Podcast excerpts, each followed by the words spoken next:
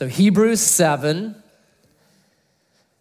the end of chapter 6, kind of introduces this guy named Melchizedek. And it's this mystery who is Melchizedek? But that's not the point. That's just kind of a, all right, a subheading to get to the point.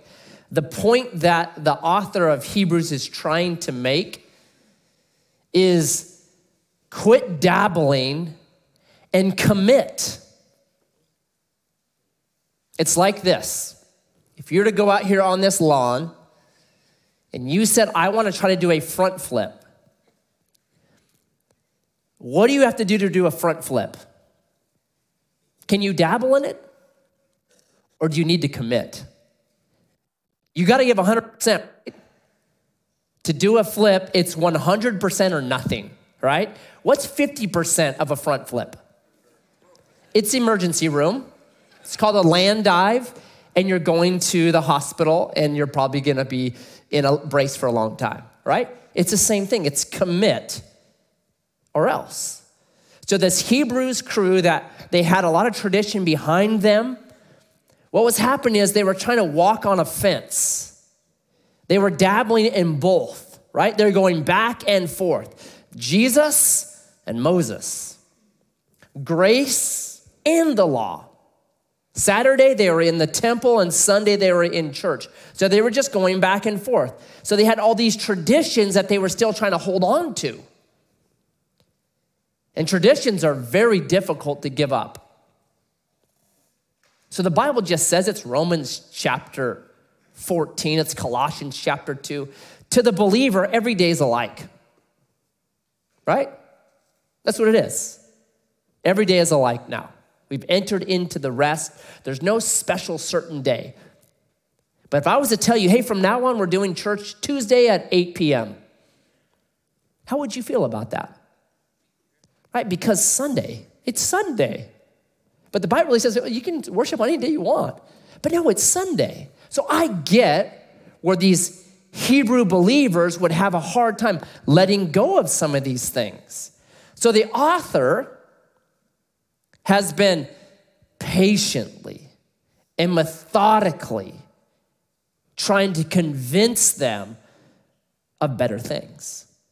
And Hebrews is not like another book. Other books you can kind of like grab a little chunk and be like, that's really cool. Hebrews, you have to read from beginning to end because it's like this it's like a Polaroid picture.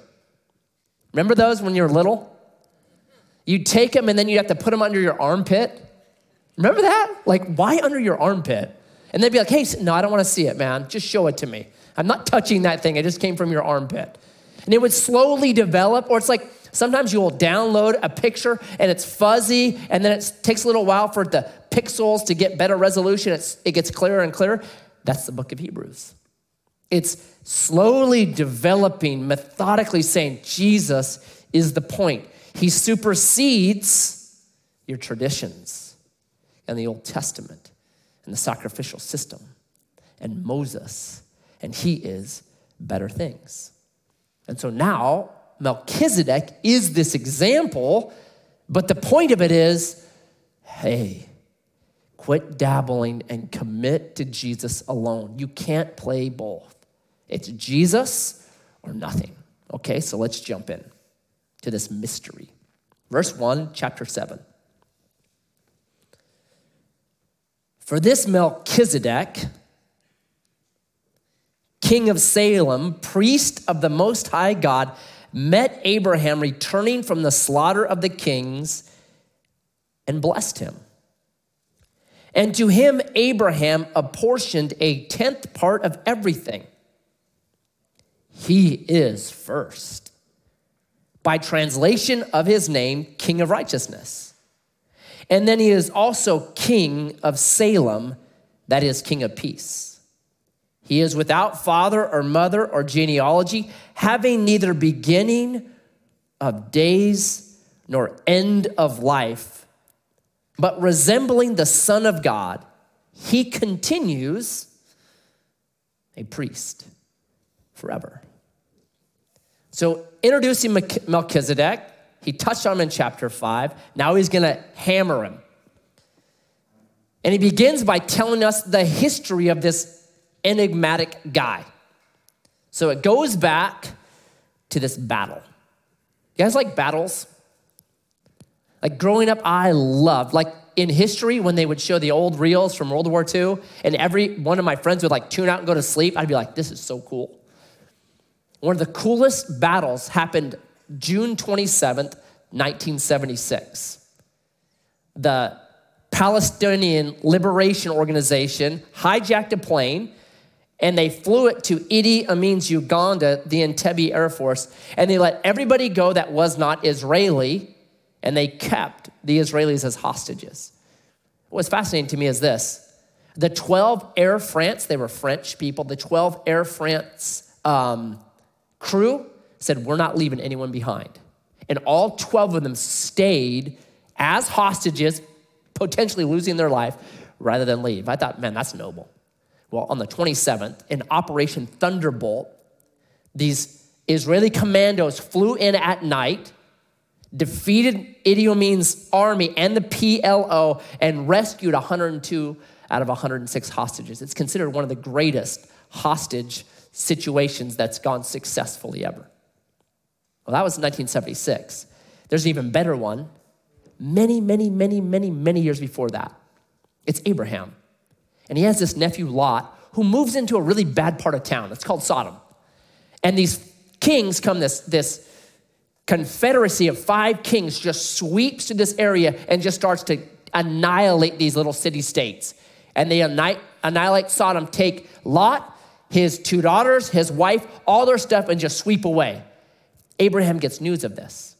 Abraham grabs 318 people, not a very big army, rushes after these five kings, surprises them, defeats the five kings and their armies, rescues Lot and his wife and his two daughters, and takes everything from the five kings. Like brilliant. On his way back, he runs into Melchizedek. He runs into this guy right here, this priest. And while he's there, Melchizedek gives him bread and wine. Fascinating. They enjoy bread and wine. That's the story that's being talked about right here. So, who is this guy? Who's Melchizedek? Well, he has this title King of Salem, literally Jerusalem. But its translation is he's the King of Peace. Does that fit Jesus? Let me read for you a text that you will know well. It's Isaiah 9, verse 6. For to us a child is born, to us a son is given, and the government shall be upon his shoulder. He's gonna be a king. And his name shall be called Wonderful, Counselor, Mighty God. A son that's born is called Mighty God? Hmm. Everlasting Father, Prince of Peace. Hmm. So he is the king of peace and the king of righteousness. We looked at Sunday that it's Jesus' righteousness that matters, imputed to you and me. So his title, hmm, what's his job? He's a priest. He is the first priest ever mentioned in the Bible. And here's what's fascinating the Old Testament outlawed someone being both a king and a priest separation of church and state. That's why Jesus would say, render unto Caesar's that which is Caesar, and render unto God's that which is God. It's a consistent theme throughout. Don't let these two intertwine because it gets bad. Read about the Holy Roman Empire. When those two get combined, it gets ugly and bad. So the Old Testament said, none of that. You can't be both a king and a priest. You can't be it. One guy tries it. His name is King Uzziah. You can read his story in Second Chronicles 25. And he decided he was going to go into the temple and make offerings like a priest. And the priests are like, don't do this, don't do this. He goes, I'm doing it, I'm king. And he marches in there and he is struck with leprosy. Many years ago, when my kids were really small, and we're just kind of talking through the Bible, I was telling them about that story, about the king going in and this happening to them. And then I told my girls, I said, when I was in India, and it had only been like a year before that, I met a leper. You ever met a leper? Yeah, it's interesting. So her name was Almahad, and she was probably about in her mid 60s, and she had had leprosy for some time, and she was missing all of the fingers on her hands, and then her ears and her nose were starting to disintegrate as well. So I got invited over to meet her, which I was like, I don't really want to meet her, but had no choice. And you get sweetest woman in the world. So I gave her some money. And when I gave her some money, she couldn't help herself. She just reached out and hugged me and kissed me. I'm like, ah, yeah, okay. right? So I'm telling this story, and Bella, she was only like eight. She hears this story. She goes, If I saw a leprosy, I would run. And my daughter Carissa, who was 10, said, Bella, they're not called leprosies, they're called leprechauns. oh, kids, so awesome. God is so serious about this that when Uzziah tries it, he's turned into a leprechaun. It's like, uh uh-uh, uh, you are not doing that. So you could not be both. But this guy, this Melchizedek, He's both. He's both a king and a priest. What is Jesus? He's both a king and a priest. Hmm. His genealogy, fascinating. In the Old Testament, for you to be a priest, you had to be able to trace your lineage back to this guy named Aaron, who's the brother of Moses. And if you could not trace your lineage back to Aaron, you couldn't be one of the priests. You could be a Levite, you could work in the temple, couldn't be a priest. You had to trace back to Aaron. It's why when you come to the book of Ezra, after the Babylonian captivity, there's just chapter after chapter of these names that you cannot pronounce. The reason why there's all these names is because it was the same thing. It was the ability then to trace back and figure out uh, could I be a priest? Could I be a high priest? Could I move in that gifting? I had to be able to trace myself back, okay? This guy, it says he's without mother or father or genealogy. So it's like he just appears one day. Now, there's all these arguments about, well, maybe it's just saying that there was no record of it. I don't know. Hebrews just says, no mother, no father, no genealogy. It's like he just appears. And then look at the duration without beginning, without end, and then he continues a priest forever. And if you look at continues in the Greek, it's present. So when this was written 200 years, 2,000 years ago, it was, he's a priest right now. Well, what in the world? What is this? So, this mystery who is Melchizedek? Origin, a famous guy from the second century that loved the Bible and had some crazy ideas as well, said it was an angel.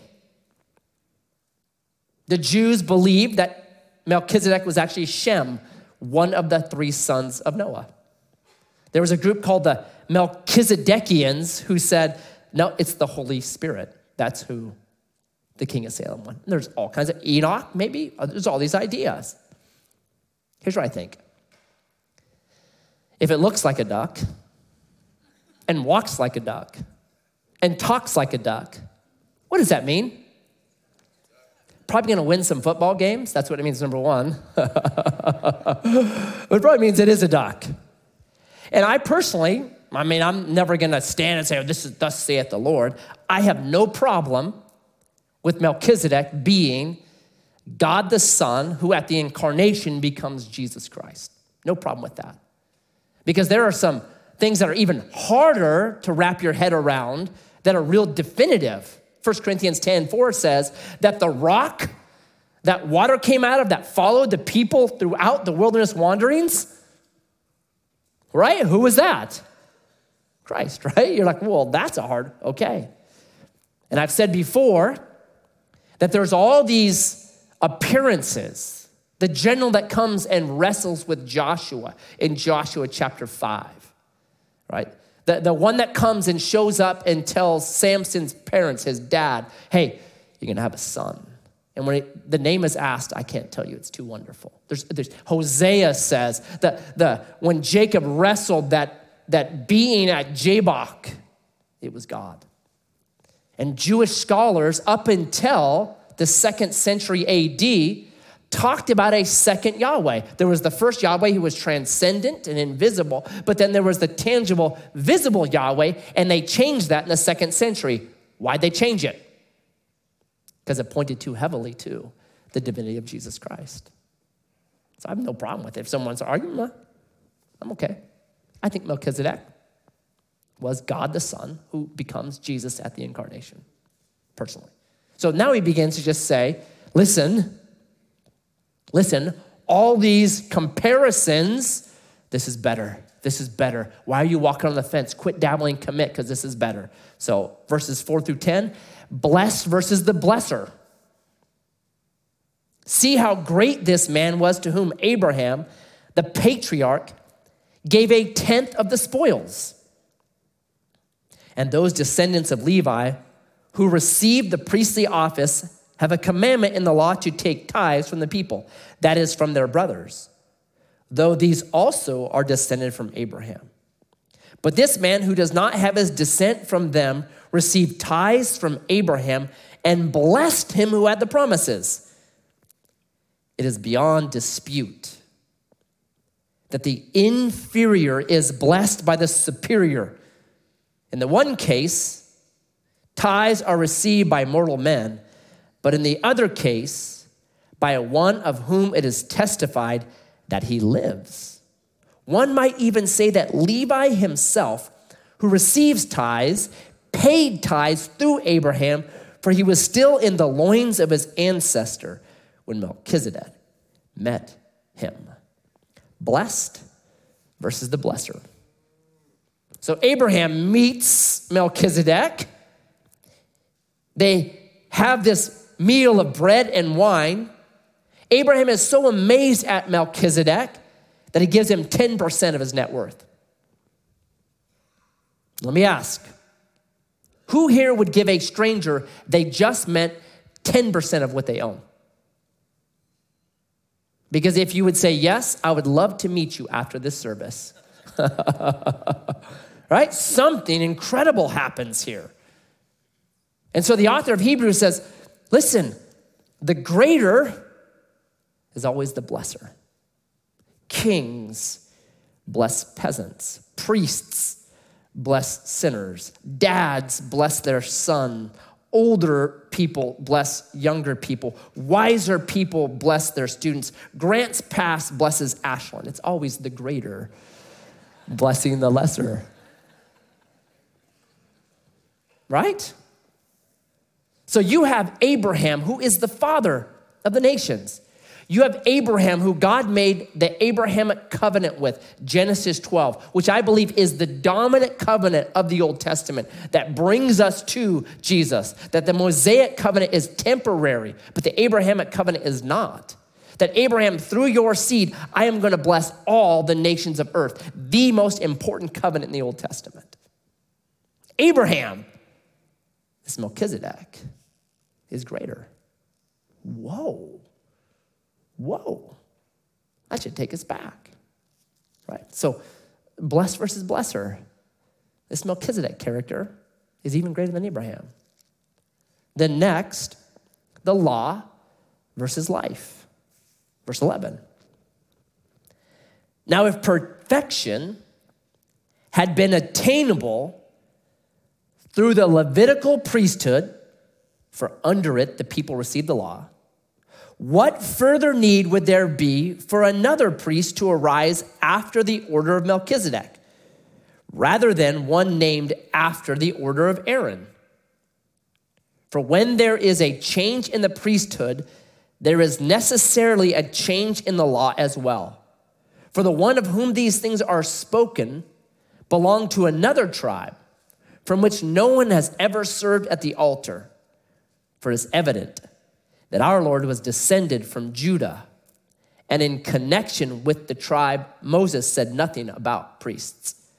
This becomes even more evident when another priest arises in the likeness of Melchizedek, who has become a priest not on the basis of legal requirement concerning bodily descent, but by the power of an indestructible life. For it is witnessed of him, you are a priest forever after the order of Melchizedek. For on the one hand, a former commandment is set aside because of its weakness and uselessness. Verse 19 is huge. For the law made nothing perfect. But on the other hand, a better hope is introduced through which we draw near to God. Law versus life. I have a saying at my house, right? If it works, don't fix it. If it works, don't fix it.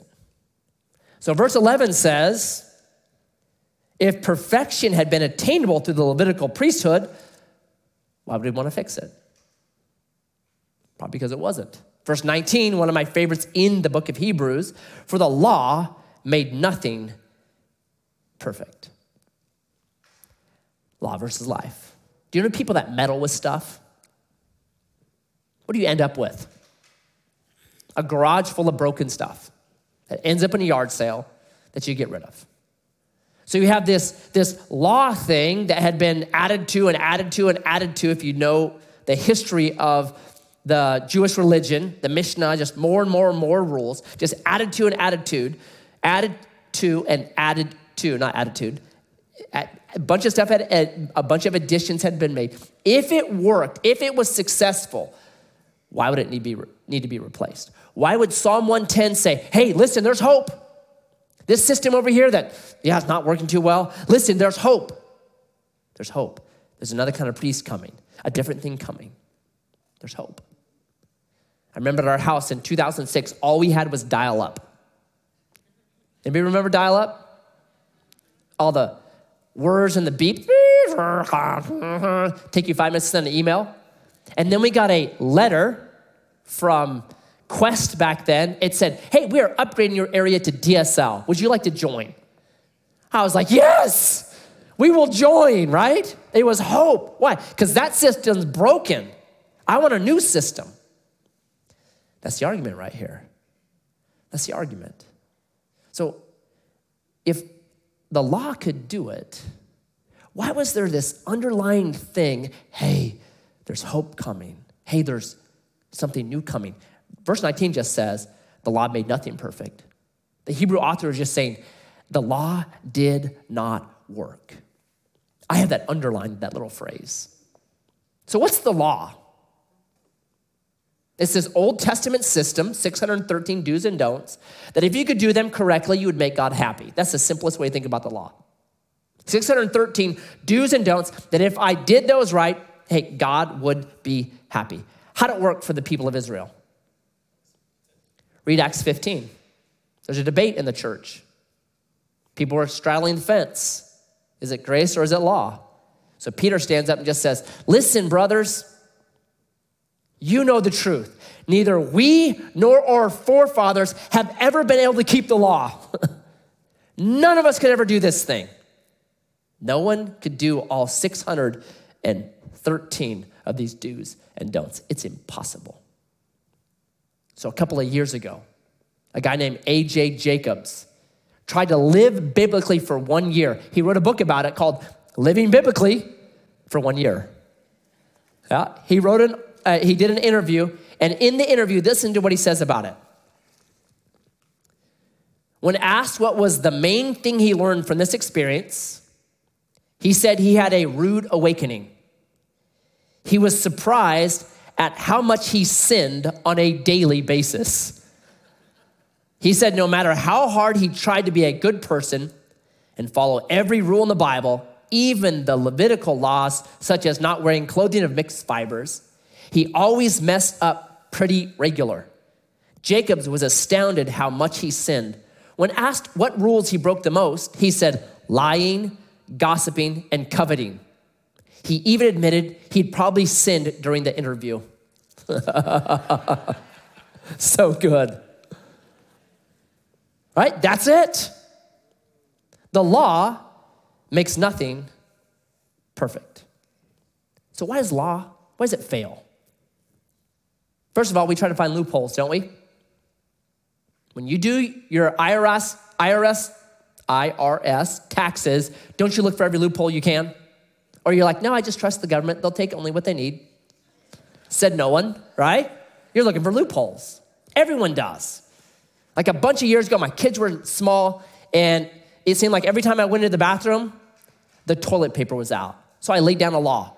It was if you don't replace the toilet paper when it's all out, you're busted. Right? It must not have been a day later. I go in to use the restroom, and there, the toilet paper was not run out. There was the one glue square left. Technically, they still kept the law, right? So then I'd have to make another law. All right, if it's under nine sheets, you have to replace it, right? You just get more and more and more. That's the law, because there's always gonna be loopholes. And the law, listen to me, the law never brings love. And what God ultimately wants is for you and me to love Him with all of our hearts and all of our minds and all of our strength. That's what God's after. Law does not lead to love. Do you know that? Look at a prison. Lots of laws in prison, huh? Tons of them. Is any prisoner like, thank you for these laws? I realize that this is a dangerous spot. I realize that these are dangerous people. I realize that you have to have all these laws in order to keep us safe. And I just appreciate that. In fact, guard, I love you. Anyone? Mm-mm. Right? They hate it. How about when you get pulled over for speeding? And you get handed that nice little yellow piece of paper that means you're $500 poorer. Are you like, thank you so much? You probably saved my life. I really have this problem speeding. I've been doing it all the time. Thank you. And officer, I love you. Said no one, right? Because laws don't bring love, they just don't. They fail. In fact, what the law does to most of us, it actually makes us want to do the opposite. So you need to see that sign on somebody's grass that says, keep off the grass. What do you want to do? Just take one step on it. Just, all right. When it says wet paint, don't touch, what do you want to do? Just touch it. Why? Because there is in us a little rebel. And the law is actually awaken it. Read Romans chapter 7. It just fails on all these things. So, verse 19b says this The law makes nothing perfect, but on the other hand, a better hope is introduced through which we draw near to God. The law was the old way to try to draw near to God, but it failed over and over and over and over again. But there's a new hope. It, it's no longer dial up, it's DSL. And the author now is going to be able to start unpacking what this is, right? So if you try the law and to approach God on the law, and you fail in keeping the law, how does that make you feel towards God? It's Genesis 3. We run and hide from Him. We're afraid of the gaze of God. So the law has this bad side to it, this dark side to it, that when we fail it, it actually drives us away from the source of love and the source of what we need. But there's a new hope. And it's based, I love this, verse 16, on an indestructible life. It's based on Jesus and his indestructible life. So no longer is a roller coaster of did I do good or did I not do good? It's not based on me anymore. It's based on his indestructible life. And that's the hope that is almost all of chapter 8, this new covenant that now we enter into. It's brilliant. So it's law versus life. Which, what, what do you want? Why are you dabbling on this? Why are you on the fence? Commit to life, man. The law kills, it doesn't make anything perfect. Commit to life. And then man versus God. Verse 20. And it was not without an oath. For those who formerly became priests were made such without an oath. But this one was made a priest with an oath by the one who said to him, The Lord has sworn and he will not change his mind. You are a priest forever. This makes Jesus the guarantor of a better covenant. In the Old Testament, you would take an oath to become a priest. How good are men's oaths? Yeah, not very good. Read about Aaron and his sons. They kind of blow it. Read about Eli and his sons. His sons begin to make the ladies that come there into prostitutes. Like bad, bad stuff. So Psalm 138, verse 2 says, There's hope because there's coming a priest, and the priest is not based on an oath of a man, it's based on the oath of God. How good are God's oaths? In Jeremiah 33, verse 20, God says this If you see the sun come up, I don't know where the sun comes up. If you see the sun come up, I think it's over there. If you see the sun come up, you know I'm keeping my word. If I break my covenant with the sun and the moon, then you'll know I won't keep my covenant. So every morning that you see the sun come up, what it tells you is this God keeps his word. So you got man's oath versus God's oath. Which one do you want? Man's oath is the law and priest and that system, and it's failed. You go with God's oath. And then verse 23 through 25, many verses 1. The former priests were many in number because they were prevented by death from continuing in office. They died and they had to be replaced.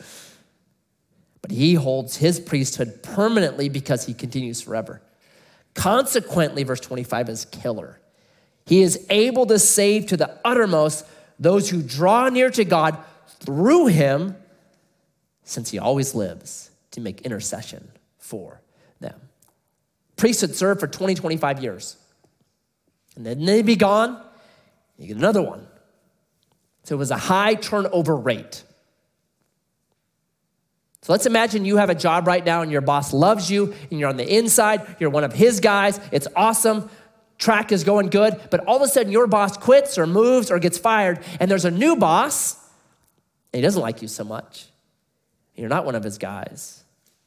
What happens to your job now? Well, it's tenuous and you're kind of worried about it and it's always changing. It's a moving target. Well, that's the priests. Some of the priests were good, some of the priests were bad, some of the priests were ugly. So just about what's the next priest going to be like? Well, I don't know. Uh. So it was always tenuous and always kind of worried and uh. Now it's solid. Now it's unchanging.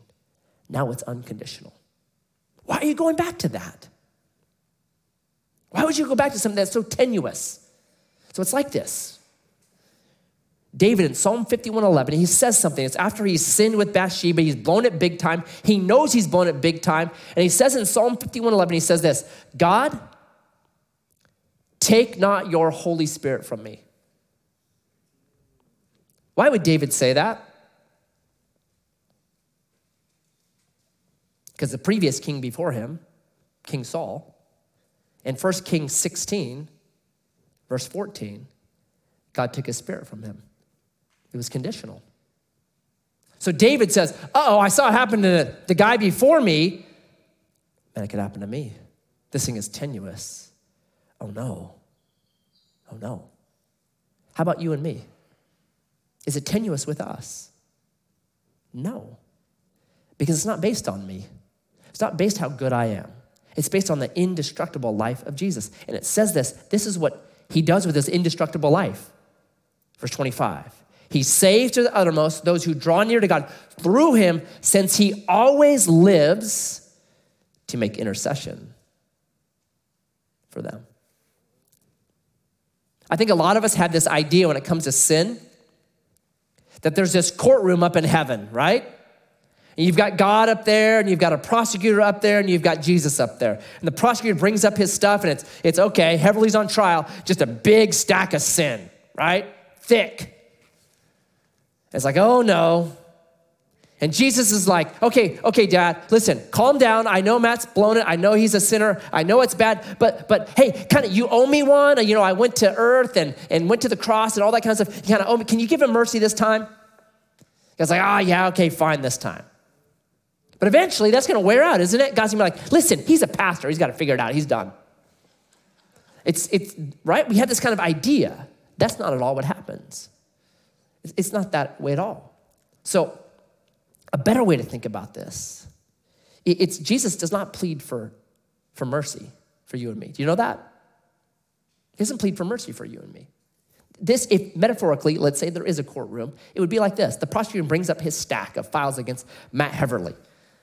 And the father, who is a just God who requires justice. Sin must be paid for, has to be paid for, right? So, stack of stuff, bad, all that. Jesus doesn't plead for mercy. You know what Jesus pleads for? Justice. And Jesus says this that stack, I paid for that on the cross. Every single one of those have been paid for. And so, Father, it would be unjust for you to be paid twice for the same sin. And the case is dismissed. Paid in full, it's stamped. That's what happens. That's what he ever lives to make intercession for us. That every one of your sins was in the future when Jesus died on the cross. And they were all paid in full. Justice has been served. So his intercession for us is secure, it's done. And so his final point is this For he was indeed fitting, for it was indeed fitting that we should have such a high priest, holy, innocent, unstained, separated from sinners, and exalted above the heavens. He has no need, like those high priests, to offer sacrifices daily, first for his own sins and then for those of the people, since he did this once for all when he offered up himself. For the law appoints men in their weakness as high priests. But the word of the oath, which came later than the law, appoints a son who has been made perfect forever. Temporary versus permanent. So Jesus on the cross says, It is begun. It is 75%. Now, what does he say? It is finished. It's finished. It's done. You cannot improve on Jesus. So, Hebrews, why are you walking the fence? You can't improve on what he's done. He's the unstained one, he's the separate one, he's holy. You know what holy means? It's super simple whole. Right? There's, there's, not, there's no part of him that's been corrupted. He's whole. Every one of us is a fraction, right? That's why we have these like, we have these sayings, like, I, she's my better half, right? He, he, I, my mind's at half mast. I'm half baked. What's that all saying? You're a fraction. We're all fractions. Only Jesus is holy. And he's the one that we come to, he's the one that we need, right? And there's all this bad theology about Jesus, like, like I call it bumper sticker theology. Like Jesus is coming back and boy is he ticked, or Jesus is coming back and, and you better act busy. Like there's all this bad theology about Jesus. Hebrews is trying to correct all that and say, wrong, wrong. He's better. He's the one that makes intercession for you. He's the one that allows you in. It's like this. This is what I know about my wife. My wife is always for me. I don't have to second guess her, her motives or wonder why she's doing stuff. I, I know she wants me to succeed. She's always for me. Hebrews is trying to say the same thing. Don't you know Jesus? He's always for you. He wants the best for you. He is interceding for you. He wants you to flourish. He wants you to do life in a way that is brilliant. And so now you can come boldly before the throne of grace and obtain help in your time of need because Jesus is better. So, Father, I pray for any of us who might be walking the fence, uncertain, not committing. I pray that Hebrews 7 would be declaring to them that Jesus is better. Better than their own commitments, better than their own rules, better than their own little religions. Jesus is better. And I pray that we as a congregation would have a good theology about you. That you ever live to make intercession for us. That right now you are praying for me, for us that we'd be successful, just like you did for Peter. You're praying for us. You want us to succeed. So I pray that we, if we're walking the fence, if we're lukewarm today, I pray that Hebrews 7 would say to us clearly commit. Commit. You'll never regret it. So may we be committed to the Son. And I pray this in your name. Amen. Amen. God bless you guys.